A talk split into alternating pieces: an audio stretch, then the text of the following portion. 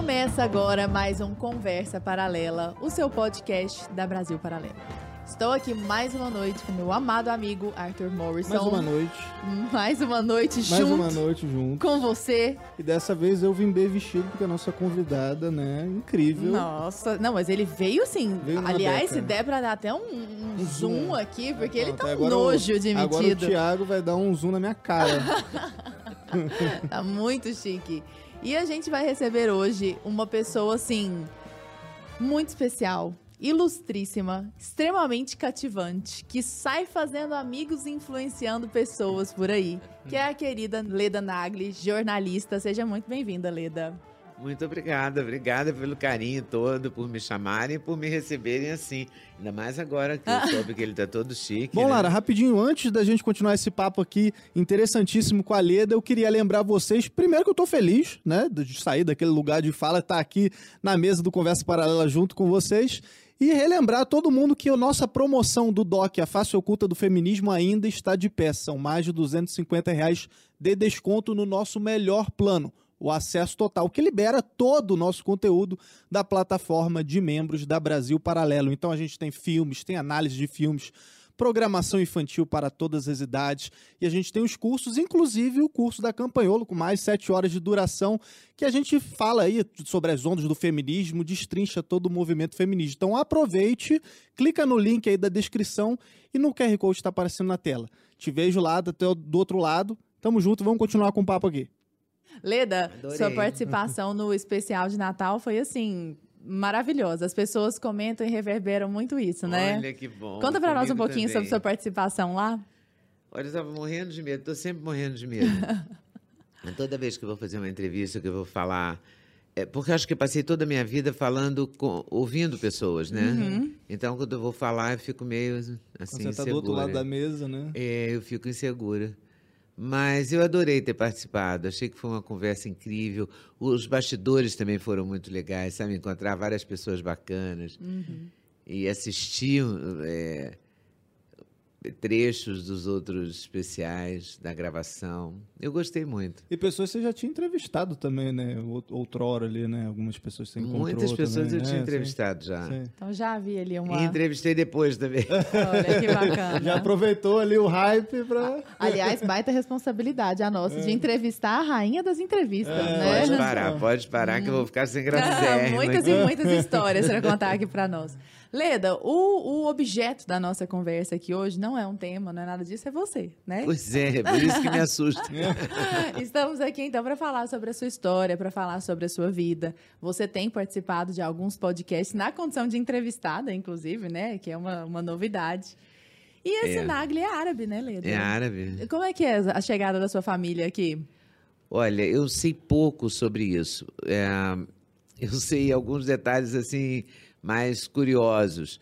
A minha, primeiro meu avô veio, Nassif, Nassif Luiz Nagli veio pre- direto do Líbano para de Beirute para Manhuaçu, em Minas Gerais, zona da Mata de Minas.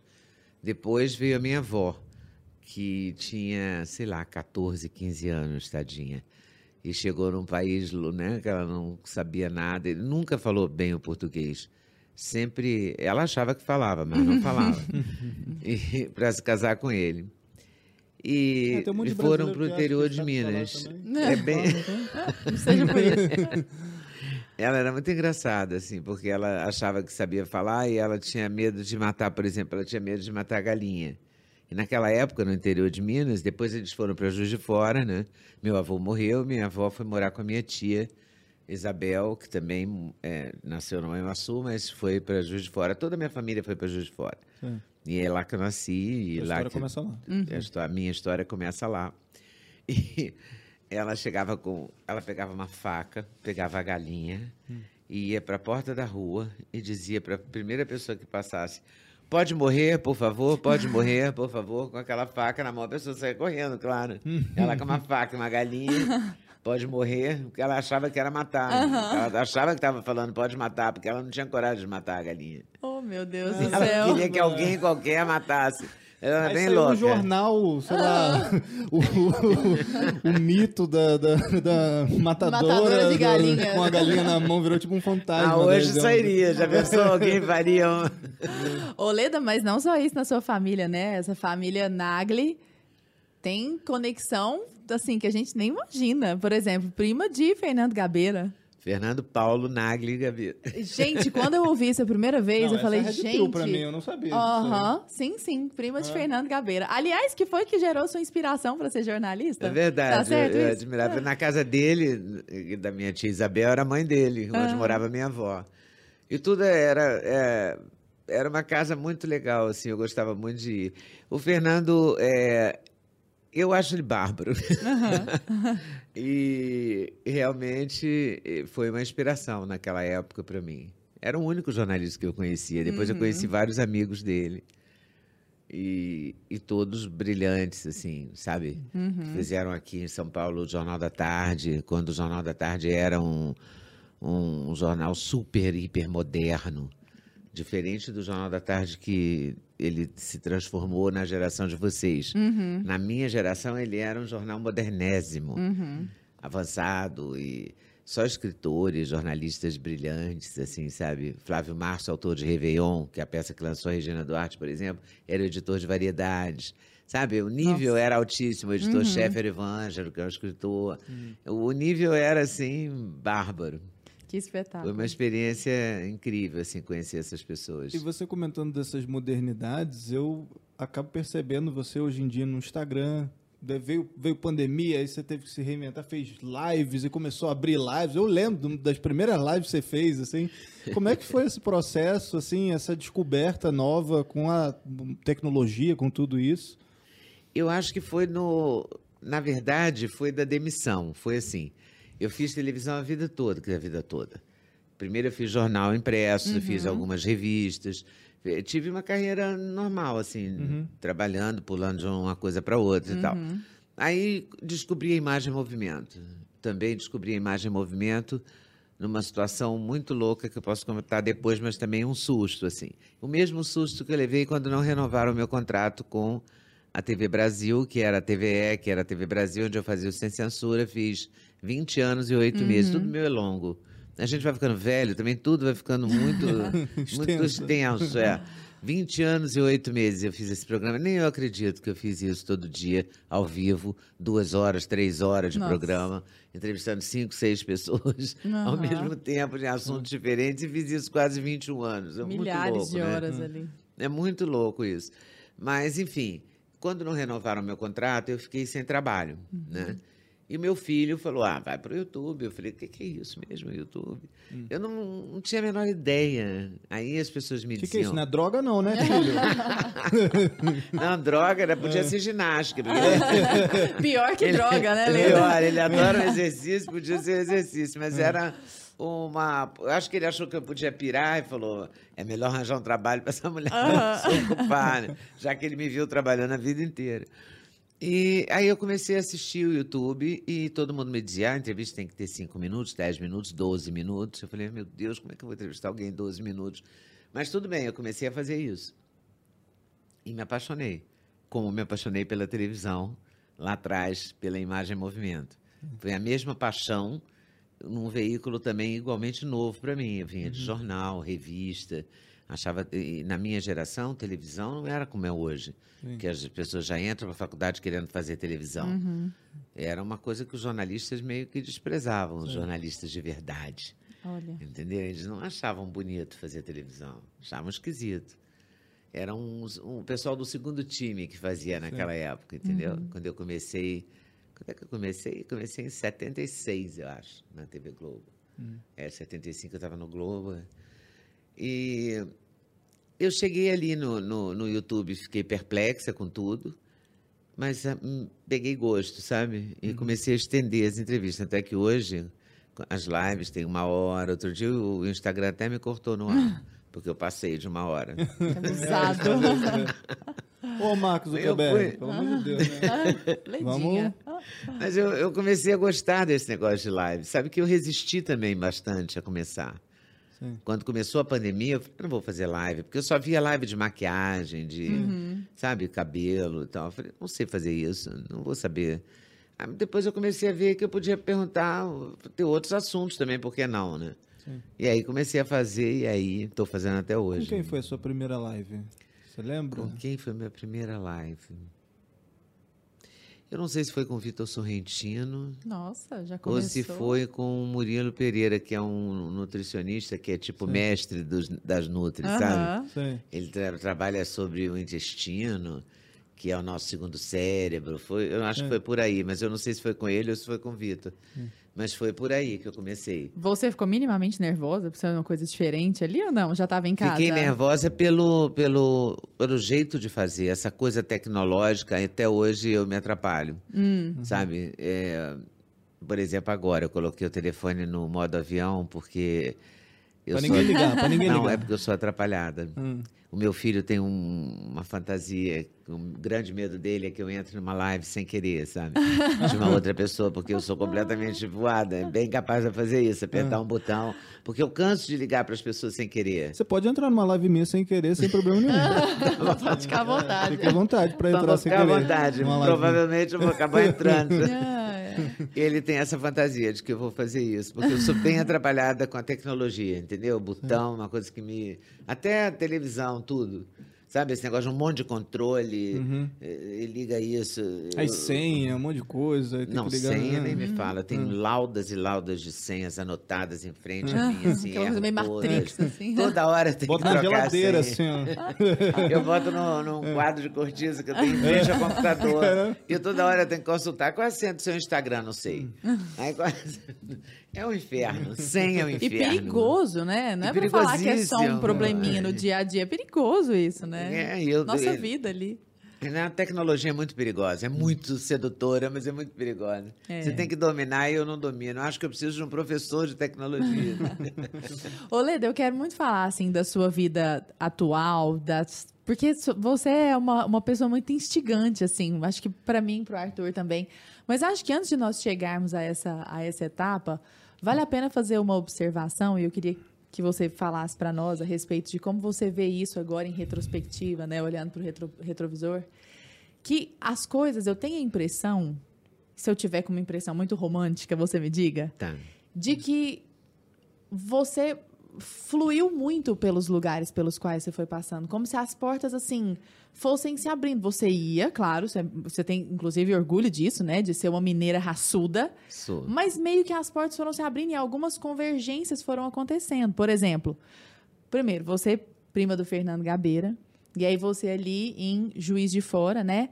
Entrou numa redação de um jornal, estava no meio ali da, da ditadura, e aí você estava do lado de personalidades das quais hoje você tem proximidade, né? Mas olha Coincidiu isso? O Gabeira, quando eu comecei profissionalmente, ele estava banido. Ele estava fora do Brasil, banido do território nacional. Aham, ele já tinha sequestrado o embaixador e tal. Loucura isso. Então, na verdade, eu nunca acompanhei a trajetória dele como jornalista. Só admirava, né? Eu admirava, mas de longe, assim. Eu Uhum. era muito menina. Quer dizer, muito menina. Nós temos 10 anos de diferença um do outro, mas ele saiu de casa muito cedo. Ele, ele foi um jornalista muito precoce. 17 anos, assim, ele já era jornalista, Uhum. entendeu? E eu teria sete anos. É, eu sim, só podia admirar, É. eu achava Sim, interessante. claro, Aquele claro. cara que morava fora, sabe? Que fazia o que queria Aham. e tal. Aí um dia ele sequestra um embaixador e vira uma confusão na, minha- na casa da Isso é uma gente. loucura muito na grande. família da Aham. gente e tal. E toda uma história por causa disso e tal. Quando eu cheguei ao Rio, eu acho que eu- ele não estava, ele estava na Suécia.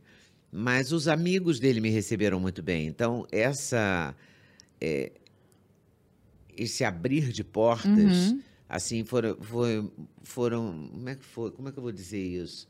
É, eles foram muito simpáticos comigo, me trataram muito bem. Eu ganhei um, porque foi assim, eu ganhei um concurso, teve um concurso de reportagem entre estudantes de comunicação e na Universidade Federal de Juiz de Fora, onde eu tinha acabado de chegar, acabado de entrar para a universidade. E, e o tema era a indústria, cada um escolhia o seu tema, eu escolhi indústria têxtil, que era uma indústria forte em Juiz de Fora e estava na decadência já na época. Então era histórico realidade e perspectiva. Perspectiva zero, inclusive até hoje. E aí eu fiz uma Mas Você matéria. e deixou em tava- branco essa parte.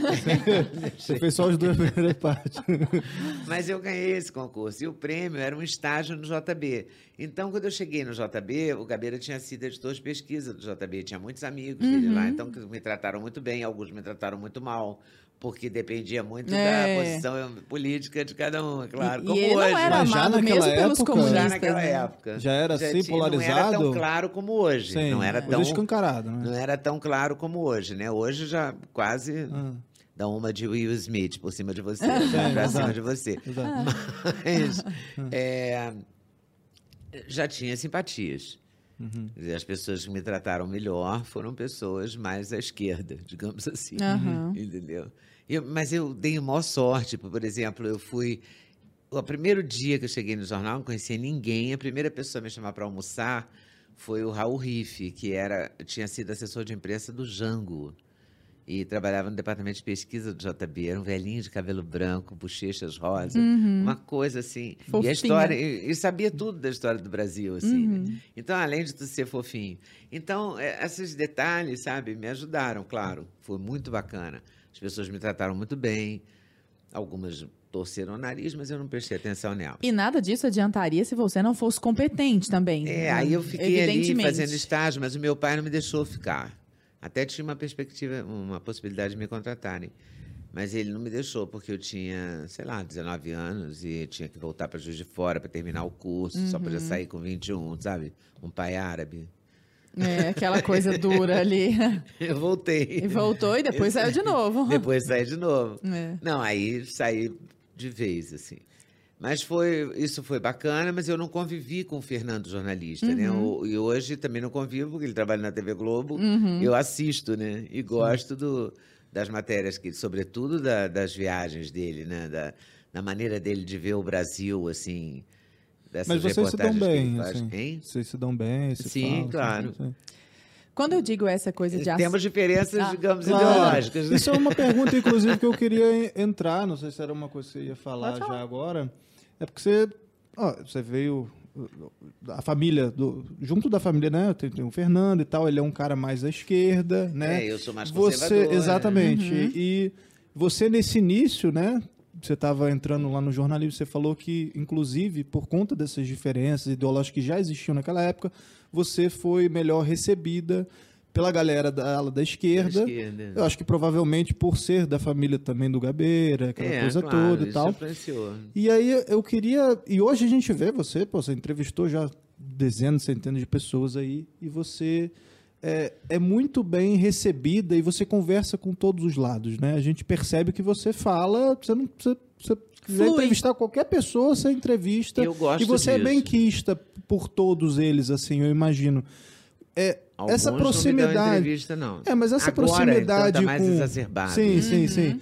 Mas, por exemplo, essa proximidade, talvez, com, com o Gabeira, não de direto de trabalhar ali junto com ele, É, nunca mas trabalhei. você sentiu que, e por ser benquista no início pela esquerda, isso influenciou o seu trabalho depois, até uma forma de cabeça de você pensar, cara, eu quero falar com todo mundo. Você já tinha uma visão conservadora naquela época? Eu acho que não. Eu acho que talvez eu fosse mais à esquerda naquela época do Uhum. que hoje. Com certeza, acho que sim. Mas eu sempre gostei de entrevistar todos os lados. E aí Uhum. eu buscava isso sempre, entendeu? E tem histórias muito boas, porque a TV Globo daquela época também não era a TV Globo que é a TV Globo de hoje, né? Uhum. Era uma TV Globo muito mais conservadora, né? Era a TV do Globo do Dr. Roberto Marinho, né? Dr. Roberto Marinho, o melhor amigo do Antônio Carlos Magalhães. Quer dizer, era outra TV, era outra Mudou muita história. coisa. Era outra- mudou tudo, apenas tudo. E eu me lembro, por exemplo, que eu fui entrevistar, mas, mas havia uma liberdade assim de, de escolha. Por exemplo, você eh, eu sugeria entrevistas e as pessoas não eram contra. Depois, na hora de ir para o ar, talvez eh, sofria alguns, Alguns cortes. ali, é. sim. Mas eu me lembro de uma passagem maravilhosa. Eu me pautei para entrevistar Dom Helder Câmara. Fui ao Recife, Casa Amarela, entrevistar o Dom Helder. E aí fizemos a entrevista toda e tal. Quando acabou, ele me disse, eu era bem nova, assim, ele era muito querido, assim, muito doce.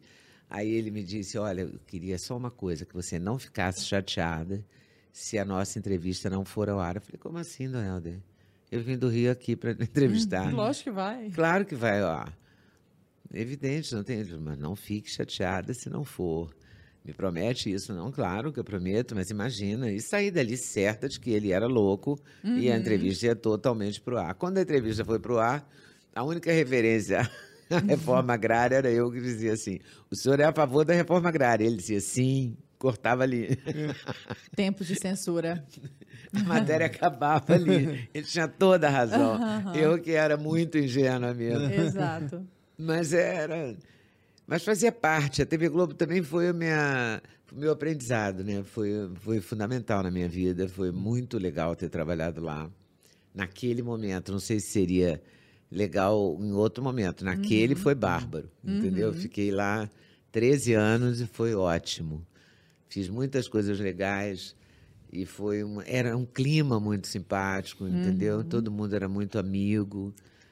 E onde eu aprendi a fazer televisão, né? É. E falando em clima simpático e tempos de ditadura, você é uma pessoa que tem muita propriedade para fazer uma comparação de quadros, né, daquela época com, com hoje.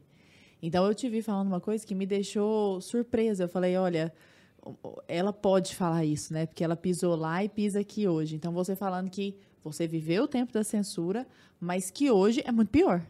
O tempo do É. politicamente correto, né? É pior. Porque naquela época você sabia o que você podia fazer e o que você não podia. Tava claro, Os sabe? limites eram claros. Os limites né? eram muito claros. Uhum. E hoje não é tão claro assim, né? E hoje tudo é muito perigoso. Qualquer coisa que você Qualquer deslize já qualquer, era. qualquer coisinha que você falar. Um tweet errado que você deu. ah, Eu já fiz vários. Eu sou rainha, eu sou rainha dos foras no É. Twitter. Eu até parei de, de frequentar o Twitter, digamos assim. Nossa, aquilo ali é um ah, esgoto. você, mas você Porque- faz bem, né? É, Porque eu saúde fui mental. cancelada tantas vezes, Ah. quebrei a cara tantas vezes. E algumas vezes de uma maneira muito ridícula, assim. Mas, que- Um exemplo só, só de uma Vou dar um exemplo Tá. da. Um domingo de manhã, acordei, olhei no Twitter, estava do Marcelo Bretas, o juiz da Sim. Lava Jato no Rio de Janeiro, colocando que ele trabalhou na infância, na loja do pai dele, eh, na, ali no, no mercado, na Rua da Alfândega, eu acho. Sim, sim. E aí eu me lembrei da minha infância. E era domingo de manhã. Eu sou péssima de manhã. Sabe, eu não sou nem um pouco inteligente de manhã. E estava eu lá distraída, falei, ah, eu também. Trabalhei no armazém do meu pai, foi tão legal. Escrevi isso, retuitei Marcelo Bretas e escrevi. Para mim também, eu também trabalhei desde cedo no armazém do meu pai, foi muito legal. Eu, meu pai minha mãe, eu vinha da escola, fazia o dever, depois eu era entregadora do armazém. Eu tô Só procurando pra- crime ainda. só para entregas, entregas ali pertinho e tal. Meu pai fazia as entregas mais distantes e eu fazia as mais próximas. Nossa, coloquei isso no Twitter e relaxei. Era um dia, eu gosto muito de futebol, e era o dia de uma decisão de um campeonato qualquer. E meu filho, que nem é chegado muito assim a futebol, não liga muito, foi convidado para assistir o essa disputa na casa de um amigo e era longe. Para mim, tudo em São Paulo é muito longe, porque ainda não domino a cidade direito. E aí era uma coisa tipo Morumbi, e, sabe? Era longe. Sim. Aí a gente foi para casa dele e eu não me envolvi mais com essa história. Escrevi isso, Nem olhou o olhei celular. mais. Às sete da noite, quando a gente voltou para casa, oito da noite, eu era uma pessoa que não só defendia o trabalho infantil, Nossa. como eu, de- eu, eu não tinha o menor pena, a menor compaixão, a menor empatia pelas crianças que perdiam a digital descascando castanha ou catando castanha. Eu nem sabia que tinha criança catando castanha. Ninguém perdia a digital catando castanha. Eu simplesmente não defendi trabalho Você- infantil nenhum. lembrou Eu da sua defendi a minha história. Aham. Ainda expliquei isso. Eu ia para o colégio, depois do colégio, é, eu morava na mesma rua do armazém do meu pai. Meu pai tinha um armazém. Então, eu nasci naquele armazém. Eu me criei naquele armazém. Então, a gente saía, coisa de árabe, né? Um armazém cheio de tinha tudo e tal. E no aos domingos, eu ainda ia visitava minha avó, que era avó do Gabeira também, e que tinha um armazém em Gabeira, que era o armazém do meu tio Paulo. Eu também, eu, e eu sempre gostei de balcão, eu gostava daquilo. E aí contei essa história. E fui massacrada, massacrada, assim. Das pessoas me ligarem falando, não, não se aborreça, pessoas assim, amigas Sim, e tal. sim. Gente que eu nem esperava que fosse ser solidário a mim, sabe? E teu filho, Legal. quando viu, falou: Meu Deus, meu Não, não, não- Ele levou um susto também, porque foi um susto, entendeu? Porque E cai não pra era- cima dele, às vezes também. Claro. Né? Cai, Sei, cai né? muito pra cima dele. Nossa, ele é xingadíssimo por minha causa, coitado. Mas- a minha neta, Ei, aí mãe, diziam vamos sair do isso. Twitter. Tomara que a sua neta não tenha que trabalhar Nossa, Gente. um trabalho Deus. escravo. Não, eles fazem um malabarismo É uma semântico. tristeza Um aquilo. Eu nunca falei, nunca defendi que ninguém trabalhasse. A, minha- a nossa história era uma história familiar. A gente, eu era filha única na época, não tinha nem minhas irmãs tinham nascido. Então, é, a gente era assim, eu, meu pai e minha mãe, só tinha gente. O dia que meu pai fazia compras para o armazém, que era segunda, as segundas-feiras de manhã, o armazém fechava, só abria meio-dia, entendeu? Porque não tinha um empregados, não tinha nada, era só gente. ali, né? Era uma coisa familiar, uma empresa familiar. Por isso que eu senti é, é, empatia pela, pelo que o Marcelo Bretas falou, porque ele também contou uma história parecida da, da família dele trabalhando no balcão ali. Não sei se era tecido, o que, que era. Mas, enfim. Mas já não é o que você muito. fala, né? É, é- É como as pessoas enxergam, né? Exato, Ou não como é? elas entendem o que ou é falou. quem é. você fala, ou quem quem, é você você? É é. uma gente muito louca. Aliás, Leda, como que você vê esse, esse politicamente correto, essa sinalização de virtude amplificada na internet hoje? Eu Sou- acho uma tristeza, Ridículo, realmente uma tragédia, porque é tudo é ferro e fogo, todo mundo briga com todo mundo, todo mundo se acha um jeito de criticar todo mundo, e ninguém lê, né? E ninguém presta atenção, porque às vezes você não falou nada daquilo, né? Eu não, em nenhum momento eu defendi o trabalho infantil, eu defendi a minha história. E assim foram outras vezes também. né? Isso te machuca hoje? Olha, naquela época, no comecinho machucava, não, não aguentava ler as críticas e tal. Essa do trabalho infantil me assustou muito, porque foi a primeira vez. Aí depois eu fui cancelado outras vezes aí. Eu já fiquei já, mais já calmo. namorasse, entendeu? você, né? É, aí você cria, você fala, ah, isso vai passar. Sim, sim. É. Entendeu? Depois você entrevista alguém e você não contestou o que a pessoa falou. E é o seguinte, eu acho que entrevista não é palestra, mas também não é debate, entendeu? Se você convida uma pessoa para falar, você tem que deixar ela falar. Sim. Essa é a minha tese de sempre, entendeu? Eu sempre fui assim, de entrevistar a pessoa e deixar a pessoa falar. Senão, que graça que tem, entendeu? Se eu vou falar mais do que ela. Ninguém está interessado no que eu acho. Né? Você Você também não tá convida uma pessoa, um músico, um cantor, um compositor, um escritor, um médico. Você quer ouvir o que um político, você quer ouvir o que a pessoa tem a dizer. E você não está interessado em querer mudar a opinião da não pessoa vou mudar, também? porque eu não, também não vou mudar, né? A gente sabe que não vai mudar a opinião das pessoas, né? Do, do no seu entrevistado. E nem estou ali para isso. Exato. Entendeu? Aí apanhei muito, apanhei quando o Zezé de Camargo eh, falou que não houve ditadura, que houve liberdade vigiada, apanhei também pra caramba. Porque ele falou? falou. Porque ele falou? É, ele falou. E você apanhou? Eu apanhei porque eu não contestei. Eu tinha que ter dito não. Eu falei, mas peraí, morreu gente. Ele falou, não, foi uma liberdade vigiada e tal. E eu não, não fui além, eu tinha que ter dado na cara dele. Não sei o que, que as pessoas esperavam, entendeu? Porque hoje em que dia. virar também, uma luta livre. As pessoas assim. esperam isso, que uma entrevista vire uma luta livre, entendeu? Aham. Você tem que, sabe, o Eduardo Bolsonaro falou, eu perguntei para ele assim, se acontecer no Brasil, se é, o, que tá, o que aconteceu ontem, o- acho que foi no Chile ou na Argentina, nem me lembro mais onde, que teve uma passeata de um milhão de pessoas e tal. Eu falei, se acontecer uma coisa desse tipo, o que, que se faria no Brasil? e tal? Ele falou, ah, pode fazer um plebiscito, pode, sei lá, fazer um AI-5 e tal. Pronto, apanhei de novo, horrores, porque eu não dei nele. Ele é enorme, inclusive, eu ia apanhar se eu desse. porque eu não contestei o que ele falou. Eu acho que as pessoas têm direito de falar. Acabei de entrevistar o Boulos, ele falou horrores sobre o Bolsonaro. Algumas coisas eu concordo, outras não. Entendeu? Que ele errou nisso, errou naquilo. Alguma, algum erro eu acho que ele cometeu sim. Agora, eu não vou ficar discutindo isso com o entrevistado, entendeu? Se eu convidei o cara para falar, convidei o Ciro Gomes para falar. O Ciro é daquele jeito que a gente já sabe. Aham. Não é? O Ciro vai falar daquele jeito dele, mas é o jeito dele. Se eu convido o Ciro é para ele falar do jeito dele. É legal não que é eles para falar aceitam. do meu jeito. né? Eles aceitam a entrevista, assim, também. Eu acho importante também. É claro, legal, mas você- eu, eu defendo isso. Eles que- mesmo sabendo que você é uma conservadora, que você Boulos defende falou opiniões isso na diferentes ali, eh, eles aceitam conversar também. É, eu acho que é legal, mas eu acho que é porque eu respeito o que eles têm a dizer, entendeu? Eu Uhum. não fico ali torcendo pro, sabe? E, e o jornalismo falar atual? o que eu quero, entendeu? Ele tem que falar o que ele quer. E esse jornalismo atual, Leda, o que, que você acha desse jornalismo? Porque você participou, né? Inclusive, já quero fazer um, um merchan do nosso filme original, que é o Donos da Verdade, que a gente fala sobre toda essa questão da censura, do politicamente correto e tal. E você deu uma entrevista pra gente no Donos da Verdade. Tá lá no YouTube, se quem quiser assistir, tem na nossa plataforma também. Quem assistiu, comenta aí no chat, por favor, se já assistiu.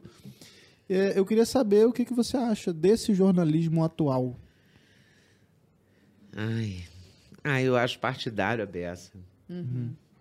Eu acho que é um jornalismo que tem lado e eu, não é o jornalismo que eu gosto. Eu prefiro o jornalismo que ouve todos os lados, que dá voz a todo mundo e que não é porque quando você faz a pergunta você tem várias maneiras de fazer uma pergunta. Né? Você pode fazer uma pergunta puxando para uma brasa para um lado, puxando para o outro. Tal. Eu acho que você deve fazer a pergunta para a pessoa responder, sem puxar para nenhum lado. Eu acho que Objetivo. você não tem que, sabe, a economia não, não despiora, entendeu? Eu acho que não tem isso, entendeu? É, não existe isso. né? É, Isso aí- essa Entendeu? malabarismo É, semântico Esses aí. malabarismos não Ah. existem, entendeu? Você tem que. É o, fa... o, o importante é o fato, entendeu?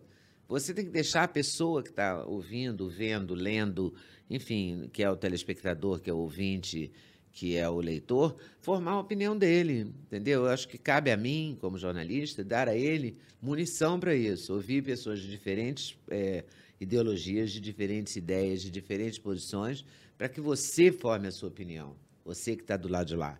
E não eu ficar dizendo a você, olha, é assim que, entendeu? Que eu acho. sim. Eu não acho que as pessoas estão lá para saber o que, que eu acho, entendeu?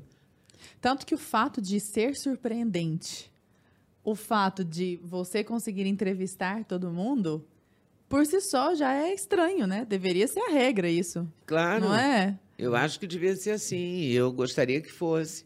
E tem algumas vezes eu fico vendo as pessoas dando entrevista e fico pensando, para que, que ele vai aceitar dar essa entrevista? Né? Porque a pessoa já sai da redação, algumas revistas, por exemplo, saem da redação com as aspas. Né? Que ela está ali eh, conversando com você em busca daquelas aspas que interessa a ela para a matéria que ela deixou pronta. Não é o que você acha. Entendeu? coisa, é sim. o que você. E ela vai te que- levando por um ela é- caminho é para. que Não, mas é isso aqui que, você, ache, disse. é. É. Eu não gosto disso. Eu gosto de ouvir todo mundo. Nem todo mundo fala, por exemplo. Eu adoraria ouvir a Dilma. Já tentei de mil maneiras diferentes, não consegui. Eu acho que o Lula, nesse momento, não me daria entrevista, embora eu conheça o Lula há muitos anos. Acho que ele não daria. Uma pena. Eu gostaria. Mas por que, você Eu acha que eles não aceitaram? Porque eu já tentei. a assessoria dele, não consegui. Então, acho que ele não daria. Não é? Algumas pessoas, algumas pessoas da música, que eu já entrevistei N vezes também, eu acho que não falariam mais comigo. Lamento muito, entendeu? Porque ficou tudo muito exacerbado, ficou Sim. tudo muito radicalizado, né? Uma raiva, um Sim. rancor, um. Contido. Eu não né? gosto disso. Eu gosto de ouvir todo mundo, sim. Eu, eu acho que todo mundo tem algo a dizer, que você pode aprender, que pode ser legal e que pode ajudar ou atrapalhar a carreira das pessoas e a posição das outras em relação a elas. Mas eu acho que. Eu, eu gosto da liberdade, entendeu? Eu não quero perder a minha liberdade, eu não quero que ninguém perca a liberdade. Sim. Sabe? E acho que no Brasil a liberdade está muito ameaçada. Eu mesmo me sinto. Por isso que eu acho que durante a ditadura era mais, era mais tranquilo nesse sentido, né? Porque no, você já sabia que os militares não queriam que você falasse. Hoje você não sabe, né? Hoje você não sabe que você- vai que o juiz do o juiz não gosta, né? Nem vou falar da onde o juiz, mas Hoje o não juiz pode, não gosta hoje do que não você pode falou. falar nem com saudosismo ali da infância, falar que também é, visitou é os lugares. É, entendeu? Não pode. É, que É, loucura. você Igual pode ser cancelado contigo. a qualquer É. momento, né? É muito complicado, É. muito complicado. Bom, e antes da gente continuar com essa pergunta, eu queria relembrar mais uma vez a vocês que o nosso doc, A Face Oculta do Feminismo, acabou de estrear. É por isso que a gente está fazendo esse programa hoje, porque estreou lá na segunda e na terça-feira o evento, né? Que vocês assistiram, que eu estava lá no meu lugar de fala, etc e tal. E aí hoje a gente está fazendo esse conversa paralela e estamos aqui também para divulgar esse doc a Face Oculta do Feminismo já está disponível na nossa plataforma de membros. Então, se você é membro, a partir dos 10 reais você já consegue acessar a plataforma e assistir a esse todos os nossos docs, são mais de 50 produções originais. Mas hoje a gente está com aquela promoção especial de mais de 250 reais de desconto para o nosso melhor plano, plano acesso total, que desbloqueia tudo da plataforma filmes, análises, cursos, é, programação infantil, podcast e muito mais. Então tem o curso também da Campanholo, que a gente também já divulgou aqui, né, que é um, um curso que fala sobre toda essa questão do feminismo. E tem o DOC aí, que a gente está lançando agora, a Face Oculta do Feminismo, uma hora de DOC falando tudo sobre o movimento feminista, desde a primeira onda até a parte final, até o, o que, que o feminismo está se tornando, né, ou vai se tornar no futuro. Então, conto com a participação de vocês. Garanta logo essa promoção, clica no link aí da descrição e eu te vejo lá do outro lado. É. Oleda, você é, é uma pessoa. Você é um, uma jornalista, evidentemente, mas em algum momento na sua carreira eu tenho a, per a percepção de que a sua personalidade se agigantou de forma tal que, por exemplo, quando eu olho para você, eu penso primeiro na Leda, depois eu falo, ela é jornalista. Então eu te Jura? vejo primeiro como pessoa, por incrível que pareça, sabe? Não que essas duas coisas, evidentemente, sejam dissociadas, hum. né? A gente tem uma vida só, afinal de contas. E eu tenho a impressão de que isso, o fato de você ter se agigantado tanto, né, com essa personalidade tão grande, tem a ver com coisas que são muito suas. Por exemplo, você disse numa entrevista que tem uma intuição muito forte para ler as pessoas. Então eu vejo como que aquela pessoa se movimenta, eu, eu consigo ler aquela pessoa para ver se ela está mais aberta, menos aberta, se ela tem mais a oferecer, menos a oferecer. Que outras características suas, assim, inerentes, ou que você nasceu com elas, ou que você tenha desenvolvido ao longo da vida, você acha que foram cruciais para você ser a Leda Nagli? Jornalista desse eu tamanho. Não sei se eu acho isso tudo que você acha, não. Eu acho que eu não acho, não, isso tudo que você acha. O, agora, o jeito não.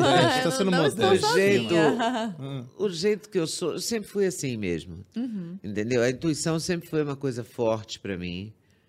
Sempre foi. De, tipo assim, até hoje, eu às vezes me sinto mal em alguns lugares, por exemplo. Me sinto mal até fisicamente. Quando eu cheguei ao Rio e comecei a minha história, eu me lembro que eu fui à casa de uma moça e era uma jornalista, era uma casa cheia de jornalistas. Eu, eu senti tanta. Eu cheguei até enjoo, assim, ter que ir embora para casa, sabe? Hum.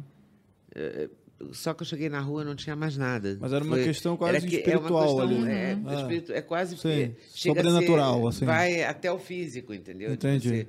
se sentir mal. Incomodado. E de ali. se sentir bem também, ao mesmo Sim. tempo. Às vezes você fala, nossa, parece que eu sou sou amiga dessa pessoa desde sempre, assim, sabe? É. Então, essa, essa parte sensitiva, intuitiva, eu sempre tive. Eu achei que você eu ia falar mal do gosto... Rio de Janeiro, porque uhum. você falou, ah, porque eu me sinto mal às vezes. Quando eu fui no Rio, eu falei, ah, Não, do Rio, eu adoro o Rio, eu me Não, sinto porque aqui tem uma bem, piada, né? todo mundo, eu sou carioca aqui, né?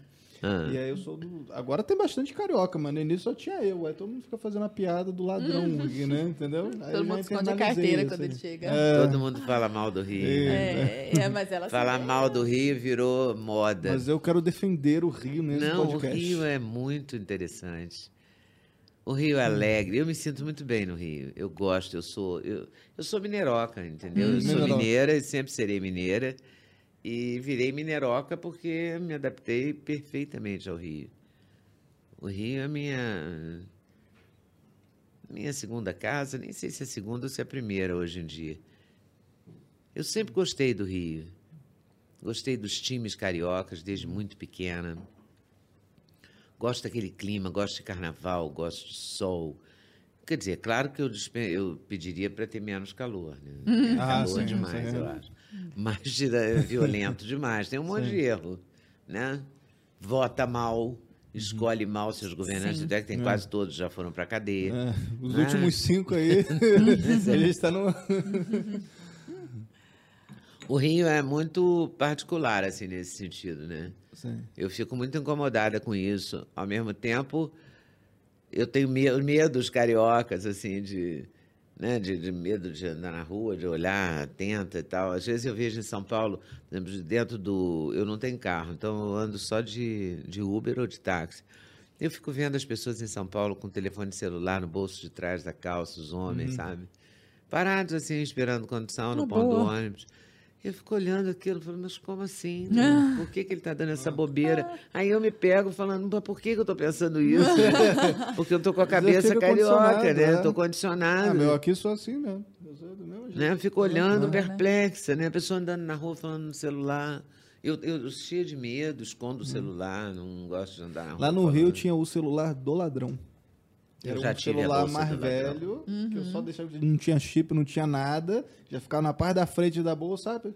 Não- nunca chegou ao ponto de eu precisar entregá-lo. Eu nunca fui assaltado no Rio. Também não. Aí, ó, vai virar um corte isso aí, porque ó, o carioca que não foi assaltado no Rio. Mas nunca fui. Mas é engraçado, você cria uma, uns, Ó, então, uns momentos, umas estratégias aí, né, pra poder. Eu tinha uma bolsa. Hum. Do Vamos, ladrão. e vai, vai, boa, A vai. bolsa Vai. do ladrão. Eita, aí, ó. A bolsa do ladrão A tinha uma carteira com algum dinheiro. Uma carteira que não era assim de grife, mas também não era tão vagabunda. A bolsa era de uma estilista carioca famosa, assim, não era uma bolsa também qualquer. Não era uma bolsa de Chanel, tipo Sim, de grife internacional, mas era de grife carioca. Custava carinha. E tinha óculos escuros, tinha um telefone celular velho, tinha tudo isso e ficava no chão do carro. Tudo que uma bolsa do lado. normal deveria tudo que ter. uma bolsa normal de mulher teria Assim. um batom, um pó Sim. compacto, enfim. Eu ficava no chão do carro, assim, eu dirigindo aqui, né, no chão do Aham. carona. Já pronto o ladrão marretar a, Nossa, que a, o vidro do carona e pegar a bolsa, porque já tinha acontecido com todas as minhas amigas. Meu Deus. Então, não Esse é o melhor podcast que eu já participei. Que coisa, que Eu coisa tive chocante. isso durante anos. E olha, tem amigas minhas que têm até hoje. Porque outro dia eu fui descer do carro de uma amiga minha e falei pra ela: Você deixou sua bolsa? Ela falou: Não, é a do ladrão. Eu falei: Ah, tá. Bati a porta e achei natural. Depois que eu, eu me toquei, mundo não era mais tão natural pra mim, né? É um Porque eu universo já estou uns paralelo. quatro anos aqui em São Paulo, nunca vi ninguém ter uma bolsa do ladrão no carro aqui. Não é que aqui não tenha roubo, É, aqui é mais, né? Não é aqui isso. é mais roubo, furto, essas coisas, Mas né? aqui é diferente, porque também o Rio tem uma geografia que favorece. Sim. Né? Você fica entre o mar e a montanha. Né? É uma salsicha. Você está ali espremido. Sim. O, o São Paulo é mais uma pizza, né? É, a favela está longe, Sim. você pode, você pode circular na cidade Uhum. e não, não- você não vai encontrar nenhuma comunidade. Sim. Não é? No Rio não tem como, né? Você olhou para o lado, tem uma Tá lá. comunidade. Olhou para o outro, tem um morro, tem um monte de gente morando. É óbvio.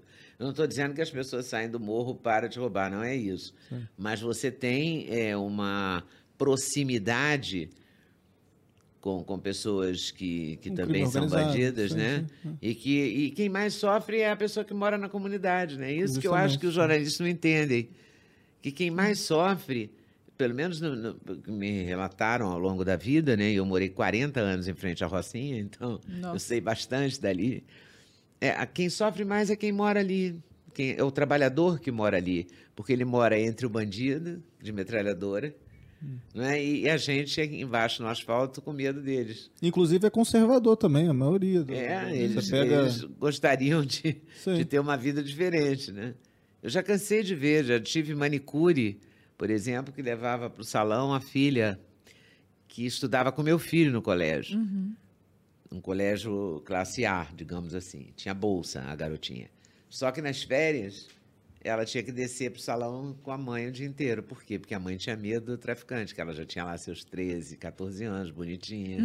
Entendeu? Ela não É, podia deixar é- em é casa duro sozinha. assim, então né? é muito mais duro. São vivências eu que a gente acho. não passa. assim, gente É não muito mais percebe. duro para quem mora e é trabalhador e mora na comunidade do que para quem Exato. não mora na comunidade, né? Porque você tem um, o bandido ali do teu lado, né? Você passa por ele armado, né?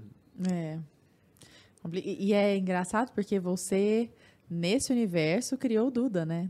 Pra quem não, não, Criei não ali. sabe, a, a, a Leda, não sei se alguém aqui caiu de paraquedas sem saber dessa informação. É, um monte de gente não é- sabe, você acredita? É mesmo? Nossa.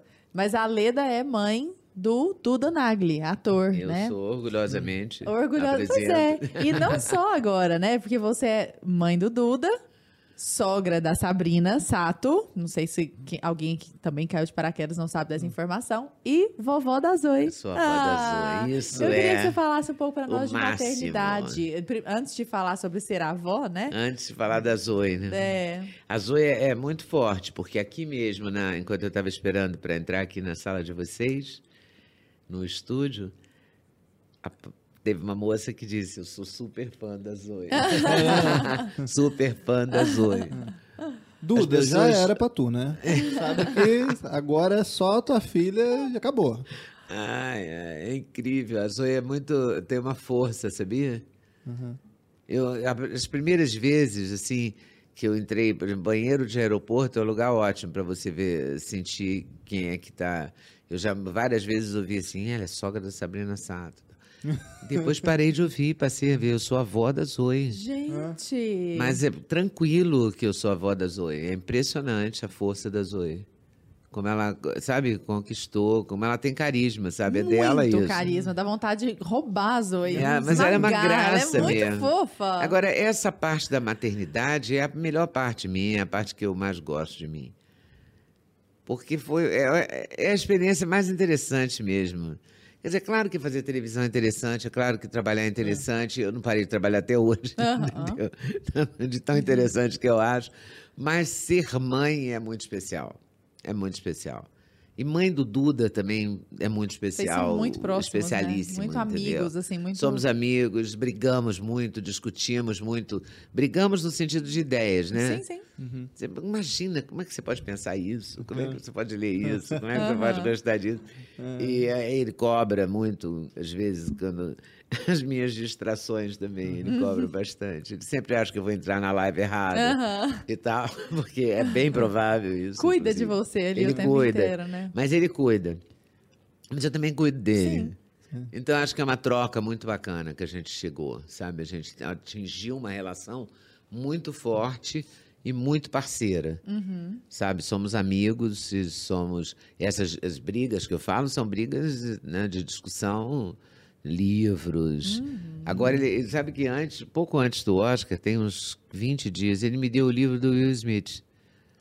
Que coincidência. Que, com o uma bafafá. coincidência incrível é. com o Bafafá. Aí você já zoou ele agora a infância do, do Will Smith foi uma infância de assistir o pai batendo na mãe Que violentamente. Caramba, não sabia. Que É. isso? É uma biografia? É uma biografia. É uma Coisa. biografia. O Duda ouviu a biografia, porque o Duda gosta mais de ouvir os livros que ler. Hum. Ele ouviu e foi o próprio Will Smith que lê o, o livro. Nossa, que experiência bacana. eu tô lendo, eu tô lendo o livro mesmo de papel. Aham. Ele me deu o livro de papel, mas ele ouviu o livro. E é incrível a, a- como é que é. Ele admira muito o pai, mas ao mesmo tempo o pai. A mãe sai de casa na- uma vez que ele bate. A mãe era intelectual e o pai era tipo ogro, Chucro, sabe? assim. É. Incrível. Eu, eu não sei, a hora que ele deu aquele murro lá. eu- claro que eu já vi um mil tapa. versões, ou Antes tapa. tivesse sido um murro pra gente acreditar É. um pouco mais, né? Pois é, eu já vi mil versões, assim, que o tapa foi cinematográfico, que. Enfim, várias coisas. Mas. Não sei, na hora me veio toda aquela cena do que ele conta no livro, das, sabe, os tapas do pai na mãe e tal. Fiquei muito impactada, assim. É, é muito estranho. Mas voltando à minha maternidade, foi uma, uma experiência muito legal que eu trabalhei até a, a sexta-feira anterior, do nasceu na terça. Nossa. É, trabalhei, voltei a trabalhar com 45 dias, é, amamentando ainda, e continuei amamentando, amamentei trabalhando 11 onde meses. época? No Hoje, no Ah. jornal Hoje. Uhum. Eu voltei porque hoje ia estrear no Rio Grande do Sul. Aí a Alice Maria me pediu para voltar, mas eles respeitavam. Era outra. Porque tudo era outro, o trânsito era outro. Sim, sim. Eu morava perto, então eu amamentava, ia lá, apresentava hoje, voltava, amamentava e voltava para a reunião de pauta, sabe assim? Aham. E tudo era Era viável. possível, né? Era possível, o trânsito permitia, tudo, tudo aconteceu muito naturalmente. Foi muito legal. E aí, é, a gente, quer dizer, também a gente tem que ajudar um pouco a, a maternidade e o tempo, sabe? Então eu me lembro que eu nunca levava o Duda ao colégio. Porque hoje era na hora do almoço, ele ia para o colégio na hora do almoço, né? Pouco Sim. depois do almoço ele ia para o colégio, exatamente na hora do hoje, que era uma da tarde. Uhum. Aí eu nem sei que hora é hoje, hoje, hoje é hoje, mas é, naquela época era uma da tarde. E, Mas eu sempre pegava ele no colégio, nunca não pegava. Claro que uma vez ou outra eu não peguei, mas uma vez ou outra mesmo, sabe? Porque tinha uma conexão, buscava ele no colégio, levava ele para o judô, levava ele para o jiu-jitsu. Mãezona. Mãezona, Sim. mãezona. E vê-lo entrar na TV? Hein? E vê-lo entrar na TV? Estranho, muito estranho. Eu não achei, nunca achei que ele faria TV, porque ele Mesmo? sempre foi muito tímido. É mesmo. Eu, eu sugeri a ele, inclusive, que ele fosse fazer aula com a Camila Amado, exatamente para ele perder um pouco da timidez, porque eu falei, ela é doida, igual a mim, então você vai se sentir super à vontade e que Deus a tenha, porque ela morreu agora né, nesse período aí de Covid. Mas era uma figura encantadora e louca, maravilhosamente louca. E, e com certeza ele adorou e ficou tendo aula. E ela que, que fez ele ler Shakespeare, introduziu ele todo na, Na na, na história, na literatura, no teatro, no, no representar, né? E ele está até fazendo um curso sobre a timidez, né, como, vencer, como viver com a sua timidez, baseado nessa experiência dele, porque ele foi ganhando o espaço dele, conquistando a, a liberdade dele, porque o tímido é um prisioneiro, né? É. E ele conquistou apesar, forma. né, da E timidez. ele conquistou apesar da timidez, né? Ele venceu a timidez dele. É muito legal. Foi muito bom. É é uma experiência muito boa. Eu sinto muita falta, assim, de conversar com o Duda. Quando ele passa, sei lá, uma semana, ele estava fazendo uma série no Rio e estava demorando a ficar um tempo disponível, né, para me visitar, assim, a gente sentar e conversar. Mas eu sinto muita falta. Eu gosto muito de conversar com ele. E vovó da Zoe? A vovó da Zoe é Ah, máximo. conta A pra Zoe nós. É muito divertida. Qual que é a diferença da Leda mãe pra Leda vó? Eu acho que eu fico mais boba, assim, né? Porque a mãe tem que educar muito. né? Mas se bem que eu também não, não, não me furto a dizer coisas para ela. Não. Mas eu vejo muito menos, porque eu sou mãe de menino. A mãe da menina sempre vê mais do que a mãe do menino, né? Então eu não, eu vejo menos, mas quando eu vejo é muito forte. E ela tem muito a ver comigo, eu acho. Sabe o jeito dela? Ela tem uma ponta debochada, assim, sabe? é mesmo? Engraçada. Ela tá com quantos anos, Leda? Ela tá com três, mas ela é divertida. Ela dá umas cobradas, ela tem uns olhares que eu gosto muito. eu É uma acho ela muito engraçada. Bacana, né? A minha fez um ano semana passada, assim. Não, então massa, é uma é coisa massa. mais incrível. Eu não consigo lembrar da minha vida antes da minha filha, Que assim. coisa, né? É engraçado, eu achava que isso não ia acontecer comigo com uma avó, com uma avó. Porque eu achava que a maternidade tinha esgotado essa Suprido, minha né? capacidade. é. Mas eu me renovei também, Pô, que legal. descobrindo esse afeto pela neta. Interessante. É que você já passou por todo o processo, aí, aí você já vê ali uma outra vida, né? Uhum. E, claro, não tem todas aquelas responsabilidades de quando, enquanto É, você é mãe, diferente, assim, é diferente. você curte mais também, né? Eu acredito. É, eu não sei se curte mais. O jeito dela me, me toca muito, jeito, sim, sabe? O sim. jeito dela de, de ser, de falar, sabe? Ah, e essa idade já tá andando, já tá falando, já tá Falando, dando perguntando tudo. palpite, ela mexe Ah. em tudo. E ela cobra, ela diz. é, esse é o meu quarto. Outro dia eu, Hum. eu disse, o Duda perguntou onde é que estava o secador, porque estava tarde, às sete horas da noite, se ela estava com o cabelo comprido. Ele falou, vou pegar o secador para secar um pouco o cabelo das oito, porque eles iam para casa deles. Hum. Ia sair na rua e tal. Tava... O Duda é cheio de, de cuidados. Sim, sim. Aí eu falei, tá no seu banheiro. Ela olhou para mim assim, desaforada, sabe? Falou, no banheiro de quem? Eu falei, no banheiro do. Ela falou, no meu banheiro. Eu falei, ah, desculpa, no seu banheiro. Porque eu falei banheiro do Duda, entendeu? Porque eu acostumei. Meu banheiro, banheiro do Duda. Porque o quarto, é, mas não três é, o quarto dela, o banheiro é dela, agora é tudo dela. Entendeu? O Duda que é. Reconhecendo É, ela território. reconhece. Mas ela É me muito olhou incrível. com uma cara, sabe? É. Assim, Ah, como? E falou, banheiro de quem? Muito incrível. Ela é, muito, ela é assim, ela é debochada. Não, ela faz tem um 400 jeito. perguntas, imagina. Faz, é muito bom isso. né? Que delícia. Faz a gente ficar vivo, né? É. Reaviva, reativa, Seus, sabe, esses neurônios têm todos que trabalhar. Tem que ela tá ali questionando, né? Muito bom. Você tem que ser um HD pra poder. chegar, ela, ela quer saber tudo e você tem que responder É tudo. muito legal, você vai ver. bom. Daí pra frente é uma, é uma Delícia. viagem.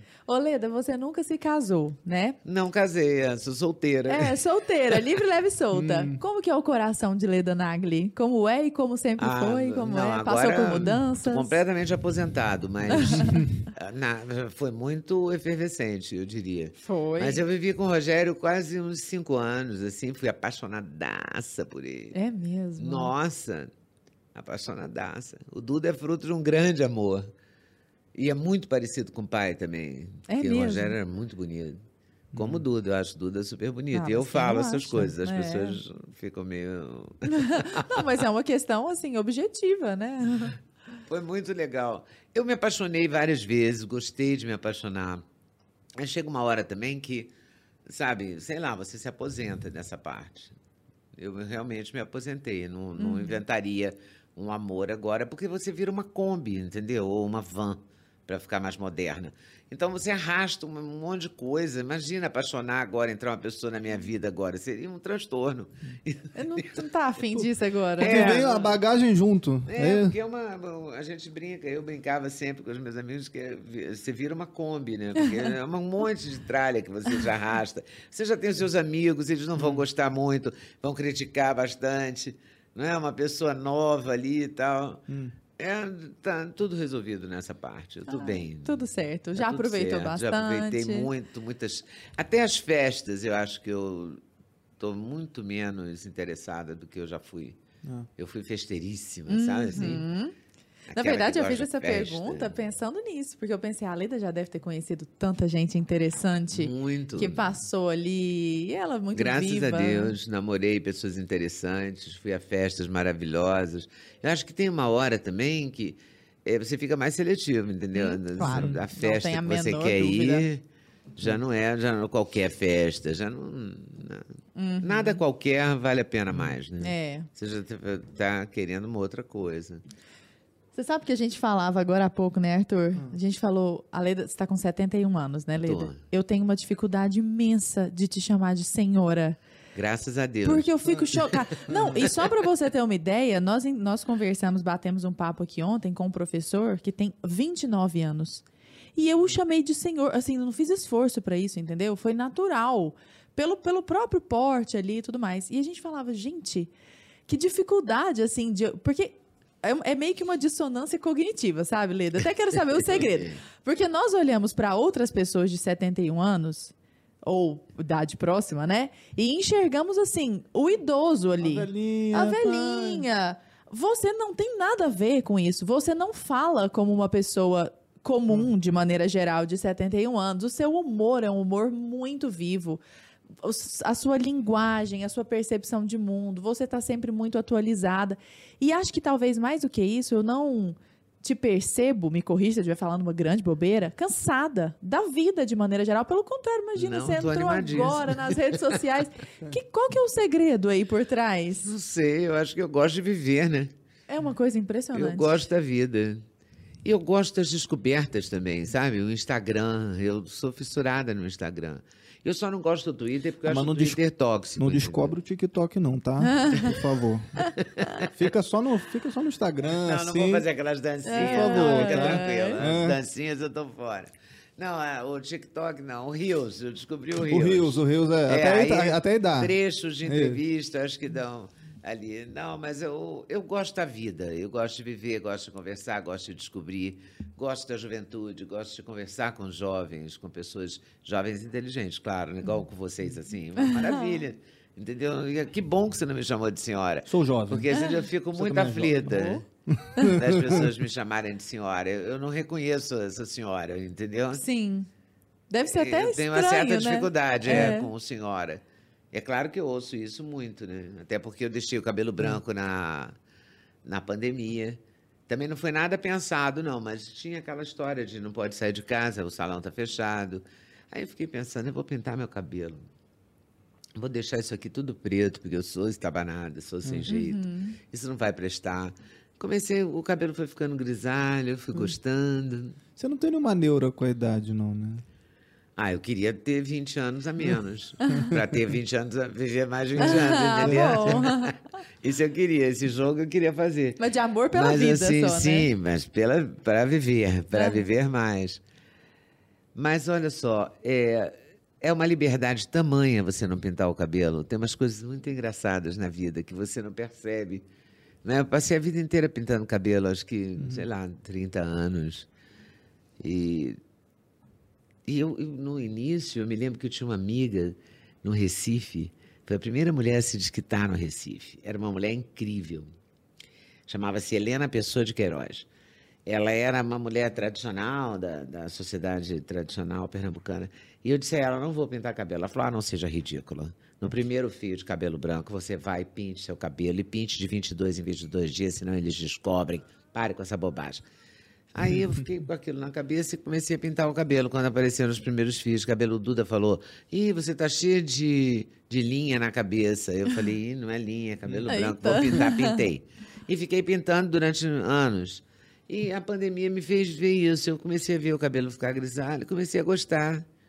Falei, peraí, até que não fica esquisito, não, tô gostando Nossa, disso. super E estiloso. fora que eu não tenho que ficar preocupada com os 22 em 22 dias. Exato. Porque o pior é que vai reduzindo, sabe? É. Com a idade. Você come- com 15 dias você já está com a raiz aparecendo. Você fala, ah, meu Deus, já vou ter que ir pro salão de novo. Aí você marca a hora, vai lá, perde metade da tarde, entendeu? Nossa, tem uma indústria dos pintadores de cabelo. Assim. Tem mesmo. É uma complicação, mas eu gosto de creme. Eu sempre gostei. E continuo gostando. Gosto de maquiar, sou vaidosa nesse sentido. De... Mas não sou, não sou disciplinada, então estou sempre acima do peso, nunca estou no peso certo, nunca faço a dieta como deveria. O Duda me dá cada bronca, porque eu sou gulosa, gosto de bolo, sabe assim? Pessoa Ela que não gosta de bolo também, eu gosto de bolo. É, mas mas, tem o Duda não doida. come bolo. É, ele nem passa pena. Nem, ele não liga, ele, não, Hum. ele tá noutra. Eu não, eu sou gulosa. E acabo no, fazendo tudo errado, assim, não sou uma pessoa disciplinada, entendeu? Uhum. Aí, não- de repente, eu sinto uma dor de cabeça, eu falo, mas eu nunca tenho dor de cabeça, por que eu tô com dor de cabeça? Claro, eu não comi nada hoje, estou com dor de cabeça por isso, entendeu? Eu sou descontrolada, assim... des- Desligada sem, é, disso. Sem regras nessa coisa. Também não adora exercício físico, eu vi você não, falando não isso, adoro né? mesmo. Até faço, mas não. Sabe, Aí Você vai pra faço. academia, fica aquele cara falando, não, isso aí é, é só vir todo dia que você vai amar isso aqui. Ah, Ô, sim. Todo mundo fala certeza. isso. Você vai adorar isso. Você Você vai vai, sentir um uma dia. falta. Eu nunca senti. Eu nunca senti mesmo. Eu agora estou fazendo duas vezes por semana uma fisioterapia, pesos, não sei o que lá, e elásticos, mas por causa da velhice mesmo. Mas não é. E dores, né? Porque dói o joelho, dói, dói tudo. Isso é uma coisa da idade também. Eu acho. Dizem, tem umas pessoas mais velhas que dizem que não sentem dor nenhuma, pode ser. É mesmo. Então, Né? então isso não é. Assim, são questões que você enxerga com muita naturalidade hoje. Ou não, em alguma coisa isso te incomoda? Tipo, ah, eu tô sentindo Não, uma dor ah, eu preferia raiva. não sentir dor, é, não, mas, sim, mas faz, faz parte. parte. É, É. Lida bem com As isso, pessoas né? dizem que não, que não faz parte, que mas eu acho que faz parte, sim. Uhum. Alguma dor você tem a partir dos 30 anos. É igual o colágeno, você vai perdendo, entendeu? Perde osso, é da vida. Sim. É claro que podia ser diferente. Tem gente que- que da minha idade que está muito mais lépida que eu, Uhum. no sentido de agilidade, né? De mobilidade. Mas a minha cabeça está ótima. Eu ficaria muito incomodada se a minha cabeça não estivesse ótima. E É. realmente eu ficaria muito infeliz.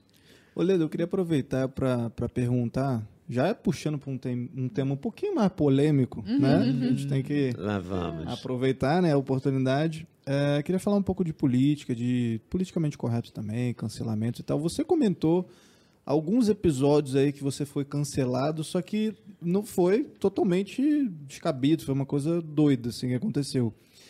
Mas você já, assim, teve algumas opiniões mais é, é, fortes sobre determinados assuntos que você saberia que aquilo poderia ser um, um possível problema, sabe? Você hoje, ah, eu sou como muito você se acusada. Eu sou acusada de, eh, por exemplo, Antigamente era só Leda Nagli, agora é jornalista. Agora é Sim. jornalista bolsonarista. Ah, Já virou um adjetivo, é, já. mas eu não sou bolsonarista. Você não se identifica. Eu não me identifico com assim, no sentido de ser bolsonarista. Sim. Eu sou uma pessoa mais conservadora.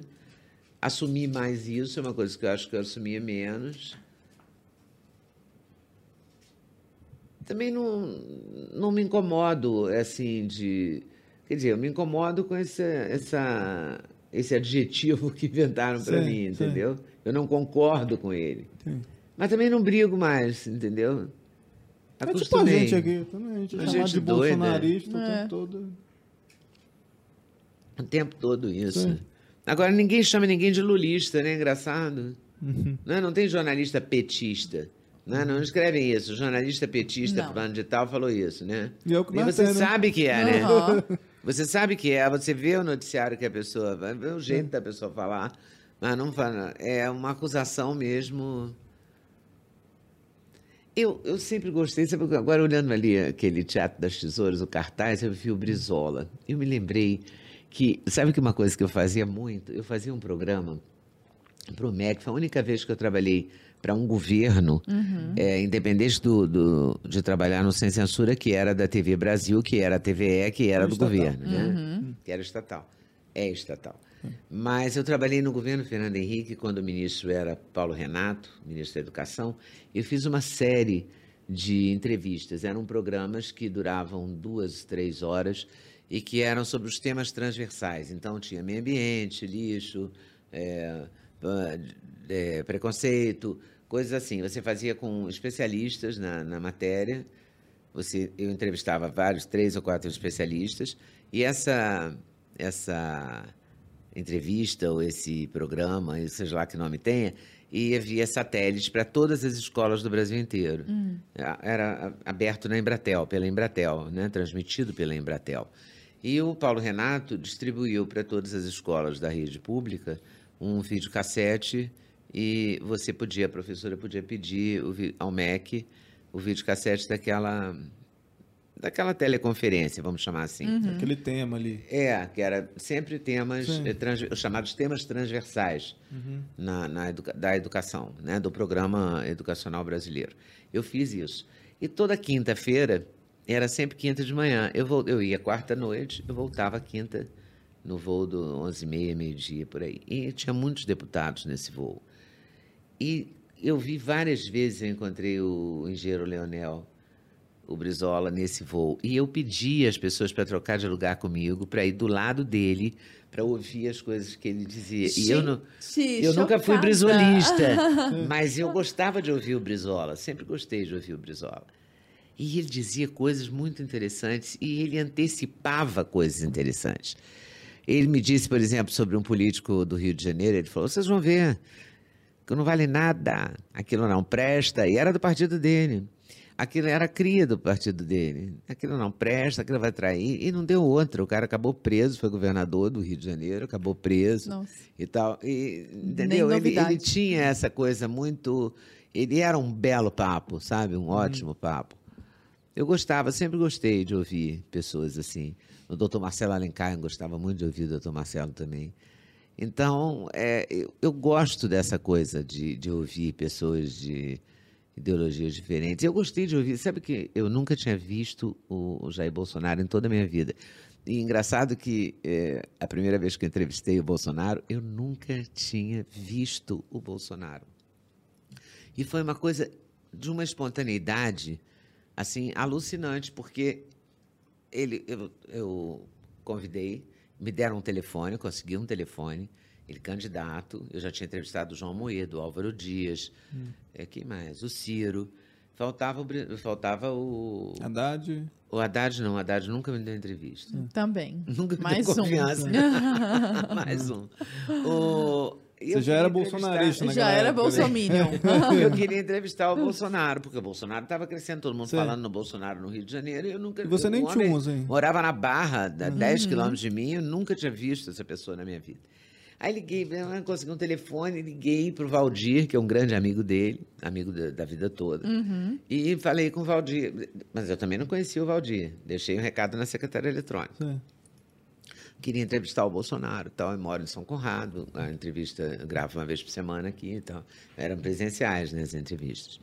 Aí o Valdir retornou a ligação pouco depois, dizendo ele pode amanhã às três horas da tarde. Eu falei, meu Deus, eu nunca vi o homem, como é que ele vem aqui? Ter que achar um cinegrafista. Liguei para o João Mário, cinegrafista, consegui que ele fosse. liguei para o Rio, para São Paulo, e falei para o Duda, Duda, vem, porque o Bolsonaro vem aqui, eu não tenho a menor ideia, não sei nada do Bolsonaro. Aí ele falou, não, eu vou, então, foi. Aí o Bolsonaro chegou com o Eduardo Bolsonaro que eu não conhecia. Olha a minha ignorância. Eu não sabia que o Eduardo era deputado. Eu falei, nossa, que moça, como você é bonito, você é modelo. Olha o é mico. Aí ele falou, não, eu sou deputado federal. E surfista, e luto. Aí ele falou, com, aí o Duda falou, pô, também luto e tal. Aí rolou uma conversa ali. Eu, quando ele falou que era deputado federal, eu, outra, ou fora, falei, e então você que é o bravo? Aí o Bolsonaro sentado, o João Mário estava microfonando o Bolsonaro, colocando o microfone de lapela nele. E, assim, uma distância daqui ali, uma sala normal de um apartamento, sim, sim. não, não era nenhuma distância grande. Aí o Bolsonaro respondeu: Não, isso aí é uma moça.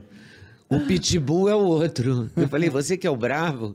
Ele falou, não, isso aí é uma moça, o pitbull é o outro. O pitbull era o Carlos. E depois eu entrevistei. Foi quando eu entrevistei o Carlos que eu também apanhei muito. Fui muito cancelada. Por simplesmente o texto. Porque entrevistei o Carlos. Que coisa, né? Porque ele não falou. Mas aí eu acho que foi inveja o mesmo. Ciro, você Aham. entrevistou- Não, aí foi inveja, porque como os jornalistas não conseguiram entrevistar o Carlos e eu conseguia, eu virei. Foi aí que veio a- o carimbo bolsonarista, exato. porque eu tinha entrevistado o Bolsonaro e tinha entrevistado o Eduardo, já deputado. Não, eu não tinha entrevistado o Eduardo quando eu entrevistei o Carlos. Uhum. Eu entrevistei o Eduardo depois do Carlos. Você entrevistou todo mundo? O Flávio também? Você entrevistou? O Flávio eu entrevistei, mas o Flávio eu entrevistei uma única vez sobre o estado de saúde do Bolsonaro. Eu já morava aqui em São Paulo, ele veio visitar o pai, o pai estava internado no no Einstein ou no Sírio, no Sírio, né? Não sei. Não, no Einstein. Estava no Einstein, internado, já esfaqueado lá, consertando as, faca... as consequências da facada. e ele, sabe, passou por um período que estava grave e tal. E o Flávio foi à minha casa aqui em São Paulo, fiz uma presencial com ele sobre a saúde do pai. Entendi. Não entrevistei no caso Rachadinhas dele, como nada, ele enquanto senador não entrevistei. Entendi. Entrevistei só sobre a saúde do pai, foi uma coisa bem rápida, assim. O Eduardo já foi uma entrevista mais demorada, normal, né? Uma entrevista normal. E o Carlos foi uma entrevista normal. Aí foi quando a Folha de São Paulo me deu uma sacaneada maravilhosa, mas com toda razão, porque eu dei mole na, no lance. Ele, o, o Fábio, o menino que me entrevistou, me perguntou, mas eles são educados? Como é que eles são pessoalmente? Eu falei, eles são surpreendentemente bem educados. Eu dei a manchete. Surpreendentemente bem educados. Por quê? Porque eles na- no- nas redes sociais não são muito educados. O Carlos, sobretudo, é bastante bravo. Mas na vida real ele me chamou de senhora umas 78.432 vezes, entendeu? Aí eu já não aguentava mais. Falei, pelo amor de Deus, para de me chamar de senhora. Não, mas a minha mãe sempre falou que é assim que tem que tratar e tal. E Inclusive, ele a muito- primeira dama, como, como é que é? a primeira dama eu nunca vi. Nunca vida. nem viu. Ah, Nunca me deu entrevista nem nada. Eu Entrevista. entrevistei a mãe dos meninos. Porque, como, como a Folha me sacaneou dizendo que eu tinha dito que eles eram surpreendentemente bem educados, É. eu falei, por que não entrevistar a mãe desses trogloditazinhos que são surpreendentemente bem educados? Sim. E aí entrevistei a Rogéria. E ela diz, é, ela é engraçada também, sabe? Ela é bem. Bem diferente, assim, bem Espirituosa. Ela é espirituosa, ela, bom, criou três meninos, o marido deputado, quer dizer, ele não ia né, de segunda a quinta em Brasília, ela criou sozinha esses É. três garotos numa vila militar, cortou um dobrado, né, com aqueles três, tudo coladinho. Não deve ter sido mole. E ela conta na entrevista que foi difícil. E aí eu fiquei com essa marca, né, bolsonarista. Mas que eu refuto, entendeu? Eu acho. é, também não quero. Não vou defender um governo comunista, entendeu? Não vou mesmo. É, não quero um governo de esquerda, porque porque sou uma pessoa mais conservadora mesmo. Não, é, não vou defender o aborto. Tem um monte de coisa que eu não vou defender, entendeu? Então tenho mais afinidade com uma coisa mais conservadora, um governo mais conservador. Mas também não acho que eu seja bolsonarista no- nesse sentido, entendeu? É, é Que que, me dá- qualquer um que que, me- não seja é. lulista é, bom Mas é isso, se você não for petista, você é bolsonarista. E o Duda, com relação a isso, ele. Como é que ele fica? Ele fala, ih, mãe, tá- falando demais, como é que é? Ele fica, ih, mãe, não fala isso aqui, não entra nesse, nesse assunto Não, aqui que vai dar merda. não. Ele fala alguma Ele coisa ou ele evita- deixa, ah, fala aí mesmo, é isso aí, mano. Não, né? ele evita de se meter, ele fica mais. Fica na dele. Respeita É, fica seu mais na espaço. dele. Coitado, mas eu acho que acaba sobrando pra ele, né? Acaba sobrando pra ele. Respingando. Mas ele. Ele tem que vir aqui qualquer dia também. É. O Duda tá mais voltado pra pra coisa da saúde, da, da- do, do corpo físico, assim, da, da disciplina, da alimentação, da, do exercício físico e da paternidade. Ele é muito voltado para isso, muito preocupado com isso. né? Uhum. Ah, que é um E mundo novo que se abriu. é, né? essa parte ele não, ele não se envolve, não, de... Uhum. Claro que ele acha que eu falo demais, mas eu falo mesmo, ele tem razão. falo demais, às vezes não devia falar. Mas ele é a favor, ele entende meu lado, ele acha que eu tenho que entrevistar todo mundo mesmo e que tem que é legal. Uhum. encarar e tem que enfrentar, e, sabe? Não, isso é uma coisa, Oleda, e eu queria até aproveitar e falar com a nossa audiência também, porque é uma coisa que eu percebo da nossa própria audiência, sabe? E esse é aquele momento de chamar a atenção da audiência também, que critica a Brasil Paralelo por chamar pessoas, né, que são de outras vertentes, que, que têm outras narrativas, etc. Então, cara, a gente deu uma entrevista, por exemplo, para o Aldo Rebelo, e foi uma excelente entrevista no documentário do Cortina de Fumaça. E aí o pessoal, né, da- dos nossos membros e tal, muita gente começou a criticar, falar "É um absurdo vocês chamarem um comunista um comunista. para poder falar da Amazônia, não sei o quê. Só que assiste o filme primeiro, criatura. Calma, você, você- você nem viu, você só viu o que teaser tá falando, ainda, é. entendeu? E a gente não chamou ele para falar de comunismo. A gente estava falando da Amazônia. Ele era o atual re- relator do, do Código Florestal brasileiro. Quem melhor do Fazia que o todo atual sentido, relator para né? falar do Código Florestal? Fazia todo É. Você sentido quer chamar quem? Vai chamar você? Quem, Ué, quem é você? você, lindão, né? Você que tá criticando. Vamos chamar você para dar um Então, assim, cara, tem que ter esse cuidado. Mas tem que ter olha, essa isso é o tempo todo. Ou, se eu entrevisto alguém de esquerda, eu apanho da direita. Se eu entrevisto Não. alguém da Aham. direita, eu apanho da esquerda. É sempre, Sempre. igual. Sempre. é. Eu estou olhando aquele cartaz do Teatro das Tesouras, está me fascinando aqui na frente. É formidável, O, né? É muito bom. O Aécio. Eu fiz a primeira. Quando o Aécio foi eleito, era o deputado mais jovem do Brasil, Uhum. eu entrevistei o Aécio. Teve até um aniversário dele, não sei se de 40 anos, que ele exibiu essa entrevista. E Hum. me É. convidou para ir ao aniversário e eu fui. Legal. Foi na casa de um amigo meu, amigo Uhum. comum nosso. E eu fui, ele via a entrevista. No, a mãe dele é uma mulher elegantérrima, a Inês Maria, chiquérrima. Eu também tenho a maior simpatia Uhum. por ela. Enfim, eu não. Eu adoraria entrevistar algumas pessoas que eu nunca entrevistei. Quem hoje você gostaria, alguma personalidade que você Eu queria gostaria entrevistar muito? o Fernando Henrique, o Lula, Sim. a Dilma. E eles queria fogem, entrevistar né? essas pessoas. Por falar nisso, Leda, você. Eu quero ouvir suas histórias agora. Por favor. Você já entrevistou, não foram centenas, provavelmente foram milhares de pessoas, né? Não é exagero dizer isso, Eu você acho acha? que não, mas eu Ainda não, não? eu nunca fiz a conta. É. Esse é o problema, né? É, eu não tenho, eu não porque- tenho esse número. É. Nem aproximado, entendeu? Aham, entendi. Mas considerando o tempo, acho que sim. Isso que eu imaginei, assim, por isso eu disse milhares, né? E eu queria saber de você qual foi. Assim, é claro que provavelmente depois você vai pra casa e fala, nossa, eu devia ter falado de tal. Mas, assim, imediatamente à cabeça, né? Qual foi a a, a entrevista mais inspiradora que você já colheu? Aquela pessoa que falou, nossa, que. Eu acho difícil quando você vai entrevistar uma pessoa que você. de quem você é fã, sabe? Uhum. É admiradora mesmo, assim. Então eu sempre destaco a mesma entrevista, Carlos Drummond de Andrade, porque Hum. foi a entrevista mais emocionante, assim, para uma pessoa que está chegando de Minas Gerais. Novinha, Eu tinha né? feito um curso, é, eu na- estava na escola normal, porque eu sou professora primária formada, porque foi uma das condições do meu pai para eu estudar jornalismo, que eu fizesse o normal, Uhum. antes de, de fazer o jornalismo. Não podia é, Nossa, fazer o científico, que era na época, o se- que hoje é o segundo grau, né? Uhum. É o segundo Não, grau? não sei. Eu já não Científico sei hoje, mais. eu não, não me É, dou conta você dessas não dá nomenclaturas. conta disso.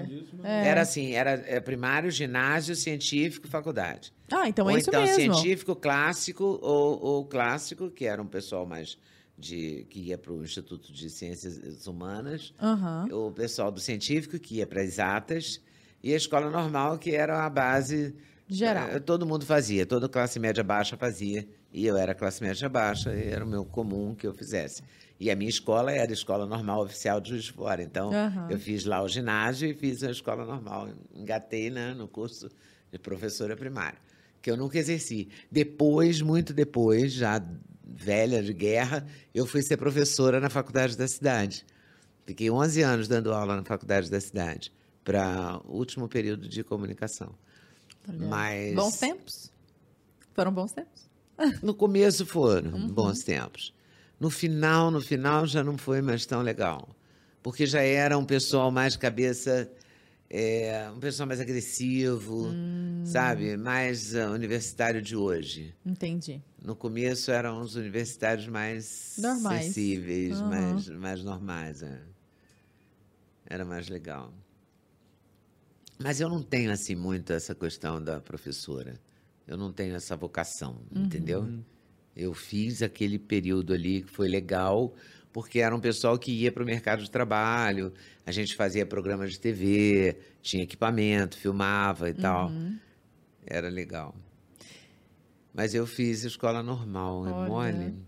Agora, eu tinha acabado, eh, não tinha acabado ainda a escola normal, o Afonso Romano de Santana, poeta, que é de Mineiro, foi a Juiz de Fora e deu um curso. A poesia chamava-se A Estrutura Central da Poesia do Drummond. O eu maior que o mundo, eu menor que o mundo, eu igual ao mundo. Eu estava no terceiro ano normal. Eu ia me formar em professora. Eu ouvi uma- um cartaz com esse curso e falei, eu vou fazer esse curso. Era um curso universitário, arranjei uma confusão, consegui fazer de ouvinte. E eu sabia tudo, toda a poesia do Drummond, sabia de cor, e eu era apaixonada por ele. Então, quando é, eu, um dia eu resolvi, eu fazia o jornal hoje, fazia as entrevistas do sábado, ideia da Alice Maria, pra, porque eu vinha do Globo, ela tinha me conhecido, eu era do Globo, fazia matérias para o segundo caderno, quando eu fui para a TV Globo. Eu vim para São Paulo ser editora de texto da revista Capricho, que era uma revista voltada para empregada doméstica e não teen, para o pessoal Mesmo? jovem. É, tinha Ah, a essa fotonovela é cor-de-rosa. A fotonovela era impressa em papel cor-de-rosa. Eram matérias assim, é, como assinar sua carteira, esses, é, uma coisa voltada para. Nunca imaginei. pra Não ter- era tipo C. 10 dicas de como dar o seu primeiro beijo. Não, nada disso, do nada. Não era uma Nick revista Jonas. teen. Dick Era uma revista classe média baixa, quando eu vim Ah. ser editora de texto. Eu fiquei 45 dias só porque eu não me dei com São Paulo. Eu queria voltar para o Rio, para a praia, para Ipanema, posto 9 e tal, entendeu? Aham. Eu não queria ficar aqui. E eu era muito nova, era, tô- tava chegando ao Rio, era o auge do Rio de Janeiro. Das dunas da Gal, entendeu? Das noites cariocas, enfim, eu queria o Rio. Eu voltei. Só que eu tinha saído do Globo para vir para a editora Abril. Eu não podia voltar para o Globo, porque tinha que ficar três meses e eu fiquei só 45 dias.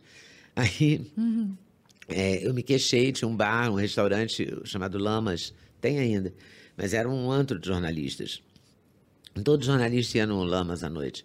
Aí eu cheguei lá e me queixei. Falei, poxa, não quero ficar em São Paulo, preciso arranjar um emprego aqui, preciso voltar para o Rio. Aí as pessoas falaram, "Ah, tem uma vaga na TV Globo, demitiram três ontem, você não vai lá ser editora? Eu falei, mas eu não tenho a menor ideia de como é que faz televisão. Falei, ah, mas vai lá, então, conversa. Aí eu fui, pedi uma hora com a Alice Maria, ela me recebeu. E ela tinha visto umas matérias minhas, porque eu já tinha assinado matéria no Globo antes de vir para São Paulo. E foi por isso que me chamaram para Capricho. Elogiada, texto. inclusive, por Aguinaldo Silva, né? Ah, Agnaldo Silva foi decisivo na minha vida. Aí, é, ela me, Alice Maria me chamou e eu fui para a TV Globo por causa disso. Porque eu queria sair, voltar para o Rio. Eu falei, vou ficar aí uns dois meses e dá o tempo de voltar para o Globo, eu volto para o Globo. Só que eu me apaixonei pela imagem em movimento. Olha. E você E- já começou na frente das câmeras? Não, ou- comecei como editora do Jornal Amanhã, que é hoje o Jornal da Globo. Entendi. Que é aquele jornal que vai ao ar de madrugada. Sei. E conti- ele ia ao ar de madrugada, inclusive. Aí- Não era força de expressão. Não é a força de expressão, ele ia de madrugada. Não tão de madrugada quanto hoje, mas ia de madrugada. Aí, eh, A Alice falou, um dia a Alice falou, por que você não faz umas entrevistas para hoje de sábado? Eu falei, poxa, podia fazer mesmo. Então eu comecei a fazer entrevistas para hoje de sábado e um dia consegui o telefone do Drummond, liguei e ele atendeu. Telefone fixo. Ele atendeu. E eu falei, meu nome é Leda, eu faço jornal hoje. Aí eu já fazia vídeo. Eu faço jornal hoje, eu queria queria entrevistar o senhor. Coração na boca, né? Aqui, assim, saindo para fora, panicada total. E eu sabia que a Maria Julieta, filha dele, estava no Rio. Ela não morava no Rio, morava em algum país da América do Sul. Não sei se Venezuela, não sei onde. E ela estava no, no Rio, lançando um livro, e ele aceitou por causa dela. E aí eu fiz a entrevista com ela e com ele, e, e foi a entrevista, assim, mais emocionante do mundo. Mas também eu gostava, eu sempre gostei de música popular brasileira, então entrevistar Betânia, Alcione, uh, gostava das atrizes, Suzana Vieira, uma figura para dar entrevista, porque ela gosta de falar, ela gosta de, de porque quem é o grande entrevistado é aquele que também gosta de falar. Não é um entrevistado monossilábico, é um porre. É. Aí a gente faz, né? Claro, a gente faz Claro, tudo. né? Entrevista com qualquer um, a gente banca essa carrolha lá na boa, mas é, quem gosta de falar, quem tem prazer em dar entrevista, contar história, Glória Menezes, eram pessoas incríveis. E eu tava, imagina, tinha todo o elenco da TV Globo, fazia todo mundo. né? Nossa. Nada Eu levei de Chico Buarque na ali. TV Globo, numa época que ele brigava com a TV Globo. Detestava, olha, Roberto miraculoso. Carlos, no estúdio do Jornal Hoje. Julio Iglesias. Então era divertido, era muito E é legal. Transando, é isso que eu tava falando, né? Essa, essa transição, parece que ela vai, as portas vão abrindo, as coisas vão acontecendo. É, assim, foram assim mesmo, foram acontecendo, porque eu fui pro vídeo, eu também por. é, sei lá como que eu fui pro vídeo, entendeu? Eu não sei nem como. Ô, Leda, dá Eu uma sei que eu fui aí pra indo. gente, que a gente tá aqui fazendo podcast e agora eu tô na oportunidade de perguntar, né, para a pessoa que faz as entrevistas, como é que você se prepara? Você estuda o convidado? Como é? Me dá uma dica Ah, aí de eu como sempre- entrevistar melhor as pessoas, por favor, porque eu fico olhando pra mim, eu me sinto tão medíocre às vezes. né? Ah, para com isso. Ah, Mas eu quem- fiz o dever de casa que nem você fez, né, Lara? Fez. Eu li, leio sobre a pessoa, me interesso, vejo alguma entrevista. Quando eu não conheço nada, nunca vi a pessoa na vida, aí se tiver uma entrevista dela em algum programa de TV, eu vou assistir. Porque às vezes você vai entrevistar um, economista, você nunca viu a pessoa na vida. Se ele deu uma entrevista, eh, convém você assistir, né? Se dá tempo. Às vezes não dá tempo, né? Às vezes você entrevista alguém que Supetão. o- é, de repente o assunto naquele dia tá bombando ali, você vai e faz. E não, não dá tempo de fazer uma pesquisa, mas sempre dá tempo de você ler alguma coisa sobre a pessoa. Sempre dá tempo. Sim. Eu nunca vou achando que eu sei, mesmo que eu já tenha entrevistado dez vezes aquela pessoa. Sempre eu sempre vou dar uma. Vou dar uma esquentada. um esquenta ali. Dando uma lidinha sobre ela e tal. Sobre a pessoa que for. Eu gosto disso. Eu, eu não gosto que você acredita que já sabe, entendeu? Sim, sim. Tem sempre uma coisa que você pode tirar diferente. Porque nenhuma entrevista é definitiva, né? Você não fala todos os assuntos com uma pessoa. Não adianta, você não consegue. E depois de um tempo a pessoa também vivenciou experiências novas que pode trazer, Claro. né? Porque aquela entrevista fica datada, É. né? É. E uma entrevista, assim, inusitada. Inusitada. Fala, gente. Eu vi você falando da, da, da mulher de vestido, né? Que te surpreendeu em termos de conhecimento, mas uma que, assim, inusitada, sabe? Não esperava isso. Inusitada. Ah, tem uma.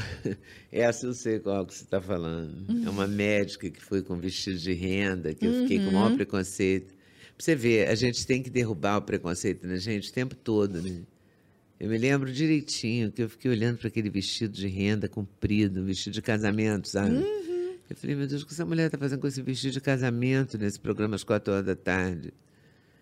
Coitada, ela não, nunca tinha dado entrevista, né? Botou, sei lá, provavelmente um vestido. E ela sabia tudo, sabe? Ela me deu um, um show na entrevista, no assunto dela, que era. Ela era. Era epilepsia. Foi quando o Ronaldinho teve uma. Ronaldinho Fenômeno. Teve Ronaldo Fenômeno, Ronaldinho é o gaúcho. Ronaldo Fenômeno teve aquele, aquela crise na França, uma Copa do Mundo que eu já nem lembro qual. a gente repercutiu com essa médica. É muito doido.